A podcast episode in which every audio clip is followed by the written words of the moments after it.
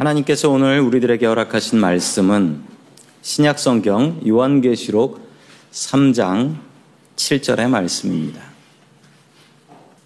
빌라델비아 교회의 사자에게 편지하라. 거룩하고 진실하사 다윗의 열쇠를 가지니 곧 열면 닫을 사람이 없고 닫으면 열 사람이 없는 그가 이르시되 아멘.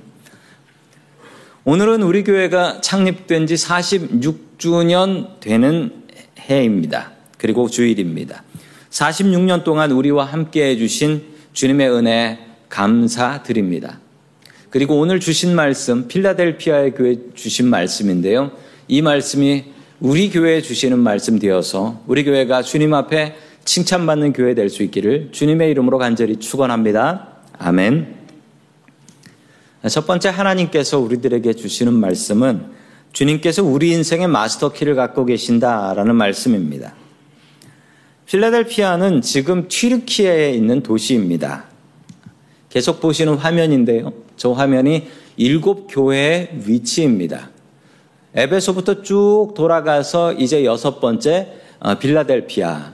그 성경에는 빌라델피아라고 되어 있는데 영어로는 그냥 필라델피아라고 하는 게 맞습니다. 자, 이 필라델피아는 튀르키예에 있는 도시입니다. 이 말의 뜻은 무엇이냐면 형제를 사랑하는 것, 형제를 사랑한다라는 뜻이 있습니다. 이 왜 형제 사랑이라는 말이 왜 도시의 이름이 되어버렸냐면요. 기원전 2세기의 버가모 왕조에 아탈루스 2세라는 사람이 있었습니다. 이 사람이 그렇게 자기 형을 사랑하고 좋아했다라고 합니다. 형제 간의 우정이 너무 좋았습니다. 그래서 이 아탈루스 2세는 이 도시를 점령한 뒤에 이 도시를 다시 재건하면서 도시의 이름을 필라델피아라고 지었습니다. 우리 형제의 우정이 변하지 말자라는 뜻이었습니다. 그리고 얼마 뒤에 이런 일이 있었습니다. 전쟁터에 나갔던 형이 죽었다라는 소식을 들은 겁니다.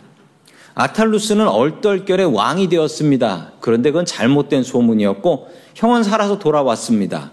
그러자 왕이 된 아탈루스가 어떻게 했을까요?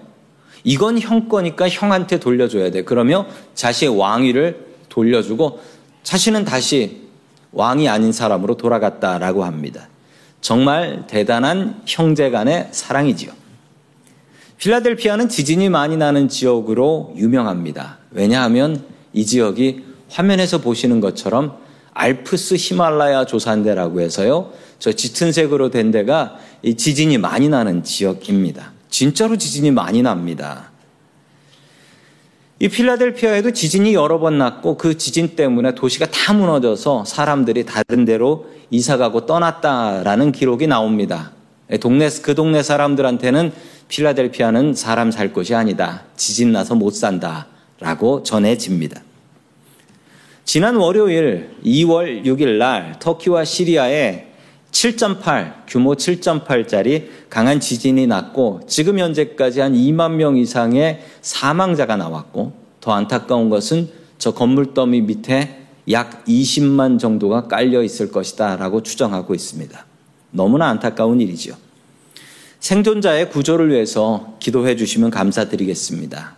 그리고 이들을 위해서 구제헌금 하도록 하겠습니다. 참여해 주시면 이들을 위해서 잘 사용하고 전달하도록 하겠습니다. 1906년 4월 18일 새벽 5시 12분 샌프란시스코에서도 대지진이 있었습니다. 그때 규모가 얼마였냐면 7.9. 저 터키 지진보다 더 센 게 이 샌프란시스코 지역을 쳤습니다. 0.1 차이지만 그 위로 올라가면 0.1 차이는 엄청나게 큽니다. 샌프란시스코에 있는 집의 80%가 파괴되었다라고 합니다. 80%가 몹쓸 만큼 파괴가 되었습니다. 그 당시 남아있는 사진 하나가 있는데요. 저게 지금 저희 교회 정도 위치에서 찍은 겁니다. 버널하이츠에서 찍은 샌프란시스코의 모습이고 샌프란시스코가 지진으로 불타고 있습니다. 이 버널하이츠 지역은 원래 사람들이 사는 지역은 아니었고 소 키우는 목장이 있었습니다. 그래서 이 버널하이츠에서 우유 짜가지고 샌프란시스코에 팔았다라고 하는 기록이 있지요. 여기는 다행히 안전했습니다. 왜냐하면 버널하이츠는 소 키우는 데라서 건물이 없어서 무너지지 않았답니다. 그래서 샌프란시스코의 피난민들이 이곳에 와서 눌러 살게 되었다라고 하고요. 또 그 당시에 무너지지 않은 교회들은 교회에 피난민들을 들여서 피난민들이 먹고 잘 수 있게 도와주었고, 그 덕분에 샌프란시스코 사람들이 교회는 참 아름답고 가난한 사람들을 위한 곳이다라는 소문이 퍼졌고, 지진 이후에 교회가 더욱더 부흥했다라는 기록이 있습니다. 터키의 뉴스 지진 이야기를 보니 이것이 남 이야기가 아니라는 것을 다시 한번 느끼게 됩니다. 많은 분들이 정성을 모아주시면 감사드리겠습니다. 계속해서 요한계시록 3장 7절의 말씀 같이 봅니다. 시작. 빌라델피아 교회의 사자에게 편지하라. 거룩하고 진실하사 다윗의 열쇠를 가지시니 곧 열면 닫을 사람이 없고 닫으면 열 사람이 없는 그가 이르시되 아멘. 갑자기 열쇠 이야기가 나옵니다. 빌라델피아에게 편지를 하는데 그냥 열쇠 얘기가 나와요. 다윗의 열쇠를 가지시니가, 도대체 이건 무슨 열쇠일까요? 뭐 하는 열쇠인데 갑자기 교회에다가 편지를 하면서 열쇠 이야기를 하는 것일까요? 성도 여러분, 열쇠는 참 중요합니다. 집이 있어도 열쇠가 없으면 들어갈 수가 없죠. 1912년 태평양을 지나가던 호화 여객선 타이타닉이 빙산에 부딪혀서 침몰했습니다. 1522명이 차가운 물속에 빠져서 죽었지요. 그런데 이 사건을 막을 수도 있었습니다. 어떻게 막을 수 있었냐면 저 열쇠만 있으면 막을 수 있었습니다. 타이타닉의 2등 항해사인 데이비드 블레어가 가지고 있었던 열쇠였습니다. 데이비드 블레어는 타이타닉의 2등 항해사였습니다. 원래 이 배를 타고 항해를 나가야 하는데 순번이 순서가 바뀌어버렸습니다. 그래서 다른 사람이 타게 되었습니다. 그런데 이 데이빗이 큰 실수를 저질렀습니다. 어떤 실수였냐면 저 열쇠를 다음 사람한테 줘야 하는데 다음 사람에게 주지 않고 내렸던 것이죠. 저 열쇠가 무슨 열쇠였냐면 망원경이 들어있는 박스 열쇠였습니다. 당시에는 레이더가 없었습니다. 그래서 무슨 물체가 다가오는지를 알려면 높은 타워에 올라간 선원 하나가 쌍안경을 꺼내서 쌍안경으로 사방을 둘러보면서 무엇이 오는지를 살펴보았다라는 것입니다. 그런데 데이빗이 저 열쇠를 주고 가지 않은 바람에 쌍안경을 꺼낼 수 없었고, 선원들이 눈으로 보면서 확인하다가 멀리서 오는 빙산을 이 큰 배가 빨리 피할 수 없게 되었던 것입니다. 저 열쇠만 있었다면 수많은 사람들이 죽지 않았을 것입니다. 오늘 말씀에도 다윗의 열쇠 이야기가 나옵니다. 이 열쇠는 어떤 열쇠일까요? 그 열쇠의 이야기를 알 수 있는 열쇠가 9절에 나옵니다. 우리 9절 말씀 같이 봅니다. 시작. 보라, 사탄의 곧 자칭 유대인이라 하나 그렇지 아니하고 거짓말하는 자들 중에서 몇을에게 주어 그들로 와서 내 발 앞에 절하게 하고 내가 너를 사랑하는 줄을 알게 하리라. 아멘. 유대인들은 기독교인들을 싫어했습니다. 사도행전에 보면 바울이 전도 여행을 할 때 바울을 가장 심하게 괴롭히고 받게 했던 사람들은 로마가 아니었고 유대인들이었습니다. 유대인들은 옆에 동네에서 원정까지 와가면서 바울을 방해했고, 그리고 바울을 돌로 쳐서 죽이려고까지 했습니다. 당시 기독교인들을 가장 많이 받게 했던 사람들은 유대인들, 유대교를 믿었던 사람들이었습니다. 당시 필라델피아에는 유대인의 회당이 있었습니다. 기독교인들도 이 유대인의 회당에서 같이 모여서 예배를 드렸습니다. 그러던 어느 날 유대인들이 기독교인들을 미워하며 쫓아버렸습니다. 그리고 기독교인들이 그곳에 들어와서 예배드리지 못하게 하려고 문에 있는 자물통과 열쇠를 모두 바꿔버렸습니다. 우리 크리스찬들은 그 열쇠가 없어서 회당에 들어가서 예배를 드릴 수 없었던 것입니다. 필라델피아 교인들은 이 열쇠에 대한 아픔이 있었던 것입니다. 우리에게 열쇠만 있었다면 우리가 모여서 예배할 수 있었을 텐데 열쇠가 없어서 우리가 모여서 예배할 수 없었다. 이 마음 아픈 사연이 있었던 것입니다.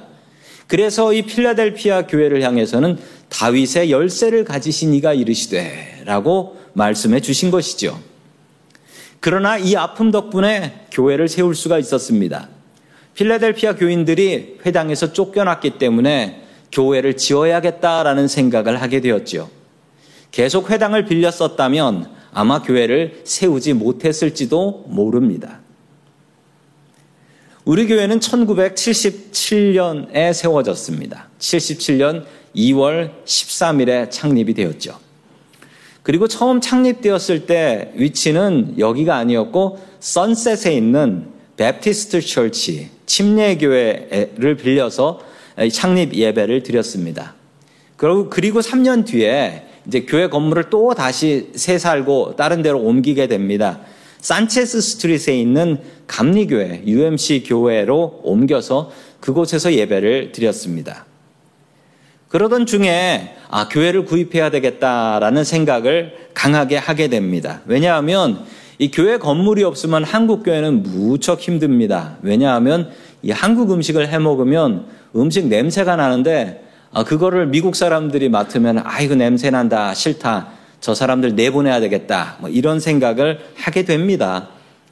또 주중에 저희 샌프란시스코 지역에도 빌려서 예배당을 빌려서 예배드리는 교회들 목사님 얘기 들어보면 아주 그냥 별의별 일이 다 있어요. 주중에 목사님한테 전화가 온대요. 전화가 와서 그 미국 목사님이 교회에 물건이 없어졌다는 거예요. 이게 도둑놈 취급하는 거죠. 물건이 없어졌는데 혹시 어디 있는지 아느냐. 이런 누명을 쓸 때도 있고, 또 목사님들은 맨 마지막에 예배 끝나고 나면 남아서 모든 걸 싹 다 정리하고 모든 걸 제자리에 놔야 돼요. 안 그러면 전화가 옵니다. 청소 똑바로 안 하고 갔다고. 물건이 제자리에 안 있다고. 아이들이 뛰어놀면서 아이들이 만진 걸 어떻게 다 정리하겠어요. 그렇게 못하면 교회 비워주십시오라고 이야기를 한다는 겁니다. 저희 교회도 이런 어려움을 겪은 뒤 7년 뒤에 지금 이 자리에 있는 이 성전, 이 예배당을 구입할 수 있게 되었습니다. 그게 1982년입니다. 그리고 40년 동안 열심히 몰기지를 갚아가지고 작년에 다 갚았습니다. 얼마나 감사한 일인지 모릅니다. 교회 건물 없는 어려움을 겪어봤기 때문에 지금의 교회를 얻을 수가 있었습니다. 고난은 힘겹습니다. 그러나 그 고난이 있었기 때문에 우리는 기도할 수 있었고, 기도를 해야지 우리의 믿음이 성장하고 자랄 수 있게 되는 것입니다. 주님께서는 우리에게 다윗의 열쇠를 주신다라고 말씀하십니다. 이 열쇠는 뭐에 써야 할까요? 제가 호텔에 갔을 때 방 문이 열리지 않았습니다. 저희 방, 요즘은 다 카드키잖아요. 카드로 하는데 안 열리더라고요. 그래서 그 카운터에다가, 프론트에다 전화를 했습니다. 그랬더니 한 분이, 일하는 분이 오셨어요. 매니저가 오셔가지고 여는데 정말 희한하더라고요. 제 방의 키를 여는데 그분은 제 방의 키를 가지고 오지 않고 다른 키를 가지고 오셨습니다. 무슨 키냐면 마스터 키였습니다. 그 키로는 방이 안 열리는 문이 없더라고요. 그게 바로 마스터 키더라고요. 성도 여러분, 우리 주님께서는 우리 인생의 마스터키를 갖고 계십니다. 우리는 다양한 문제들을 가지고 있습니다. 다양한 문제들을 갖고 살고 있습니다. 그러나 이 다양한 문제의 해결책도 다양하지만 우리 주님께서는 이 모든 문제의 마스터키를 갖고 계십니다. 주님을 의지하십시오. 오직 예수만 의지하십시오. 우리 인생의 마스터키가 되시는 오직 예수님을 의지하며 살 수 있기를 주의 이름으로 간절히 축원합니다. 아멘. 두 번째, 하나님께서 우리들에게 주시는 말씀은 하나님께서는 우리의 최선을 바라신다라는 말씀입니다. 어느 목수의 이야기입니다. 평생 동안 어느 사장님 밑에서 열심히 일을 했습니다. 나이가 들어가지고 눈도 잘 보이지 않아서 이 못이 잘 보이지 않는 거예요. 그래서 이제는 은퇴해야 되겠다라고 생각해서 사장님, 이제 저 그만 은퇴하랍니다 라고 이야기를 했습니다. 그랬더니 사장님은 너무 아쉬워하며 잠시 무엇인가 생각하다가 이 목수에게 이렇게 얘기했습니다. 그런데 마지막으로 나를 위해서 좀 해야 될 일이 있는데 집 하나만 멋지게 지어주게 라고 부탁을 했습니다. 목수는 화가 났습니다. 지금 눈도 잘 보이지 않고 이제는 은퇴하고 싶고 자신이 은퇴한다고 하면 평생 일했으니까 그래 이제부터 출근하지 말고 휴가 가게, 그리고 퇴직금 듬뿍 주겠네, 뭐 이런 얘기 해줄 줄 알았는데, 아니 마지막까지 일거리를 주는 사장이 너무 미웠습니다. 그래서 이 목수는 자신의 일꾼들 중에 제일 일 못하는 사람을 골라서 제일 싸구려 재료로 대충 집을 하나 지었습니다. 그리고 사장에게 가서 이야기했습니다. 다 지었습니다. 이게 마지막으로 사장에게 복수할 길이라고 생각했던 것이죠. 그러자 사장님께서 이 은퇴하는 목수에게 열쇠 하나를 건네줍니다. 그리고 이렇게 얘기합니다. 평생 내 밑에서 일하느라 고생했네. 그 집은 내 집이 아니라 자네 집이네. 평생 행복하게 살게. 이 목수는 죽을 때까지 그 집에 살면서 자신이 방만하게 집 지은 것에 대해서 후회하며 살았다라고 합니다. 하나님께서는 우리에게 최고를 바라지 않으십니다. 저는 축구를 좋아하지만 손흥민처럼 골을 넣을 수 없습니다. 저는 빌 게이츠처럼 똑똑할 수가 없습니다. 그리고 저는 강동원처럼 잘생길 수도 없습니다. 주님께서는 저에게 그런 걸 바라고 계신 것 같지 않습니다. 주님께서 바라시는 것은 무엇일까요? 주님께서 우리들에게 바라시는 것은 최고가 아니라 최선입니다. 최고가 아니라 최선이에요. 우리가 인생에, 우리가 세상에서 최고가 될 수는 없습니다. 그러나 우리는 최선은 다하며 살 수 있습니다. 우리가 죽은 후 천국 문 앞에 가면 주님께서 우리의 이름을 부르실 것입니다. 그리고 무엇이라 물어보실까요? 너 세상 살면서 최고로 살았냐? 너 세상 살면서 직업이 뭐였냐? 뭐 이런 거는 당연히 안 물어보실 것입니다. 왜냐하면 주님께서 내가 최고가 되도록 만들지 않으셨는데 내가 어떻게 최고가 될 수 있겠습니까? 그러나 주님께서 분명히 물어보실 질문 하나가 있습니다. 그것은 바로 이것이 너의 최선이었냐라는 질문입니다. 이것이 너의 최선이었냐. 인생을 살면서 정말 최선을 다해서 노력하며 살았느냐. 이 질문 분명히 하실 것입니다. 최선을 다해서 하십시오. 최선을 다해서 예수 믿으십시오. 그리고 최선을 다해서 사랑하며 사십시오. 계속해서 8절의 말씀을 같이 봅니다. 시작.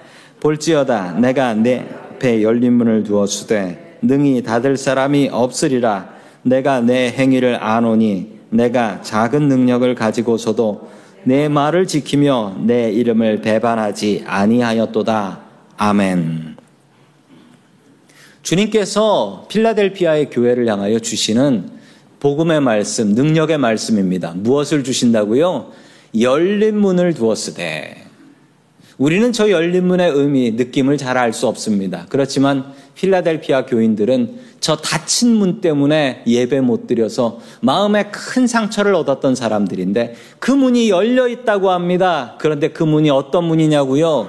능히 닫을 사람도 없이 열려 있는 문이다라고 합니다. 유대인들이 회당문을 닫아서 예배도 드리지 못했던 빌라델피아 교인들에게 주님께서 기쁜 소식을 전해주셨습니다. 열린 문을 두었다라는 것입니다. 그 문은 아무도 닫을 수 있는 문이 아니라고 합니다. 주님께서 우리들 앞에 열린 문의 은혜를 주시기를 주님의 이름으로 간절히 축원합니다. 아멘. 빌라델피아 교회는 무슨 일을 잘했길래 칭찬을 들었을까요? 성경 말씀에 보면 서머나 교회하고 이 필라델피아 교회만 칭찬을 받았어요. 칭찬만 받은 교회는 이 두 교회뿐이었습니다. 이들이 잘했던 것이 무엇인지 성경에는 이렇게 이야기합니다. 내가 작은 능력을 가지고서도 내 말을 지키며 내 이름을 배반하지 아니하였도다. 이게 칭찬받은 이유였습니다. 내가 작은 능력을 가지고서도, 이것을 보면서 우리가 알 수 있는 것은 이 교회는 작은 교회입니다. 이 교회는 작고 힘이 없고 능력이 없는 교회예요.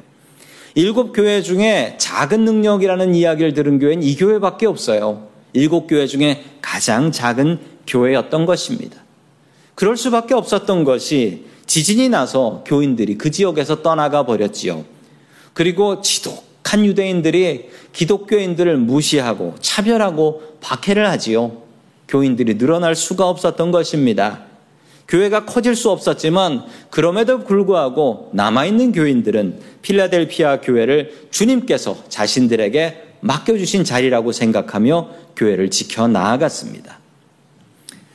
말씀을 준비하면서 어쩌면 필라델피아의 교회의 상황이 우리의 상황과 참 비슷하다라는 생각을 하게 되었습니다. 우리가 사는 이 지역도 지진이 많은 지역이지요. 그리고 게다가 이 생활비, 리빙 코스트가 너무 비싸가지고 이 사람들이 많이 떠나는 지역이기도 합니다. 이 코로나 기간 동안 이 지역을 떠나서 이사간 저희 교회 성도님들이 여러분들 계시지요. 참 마음 아픈 일입니다.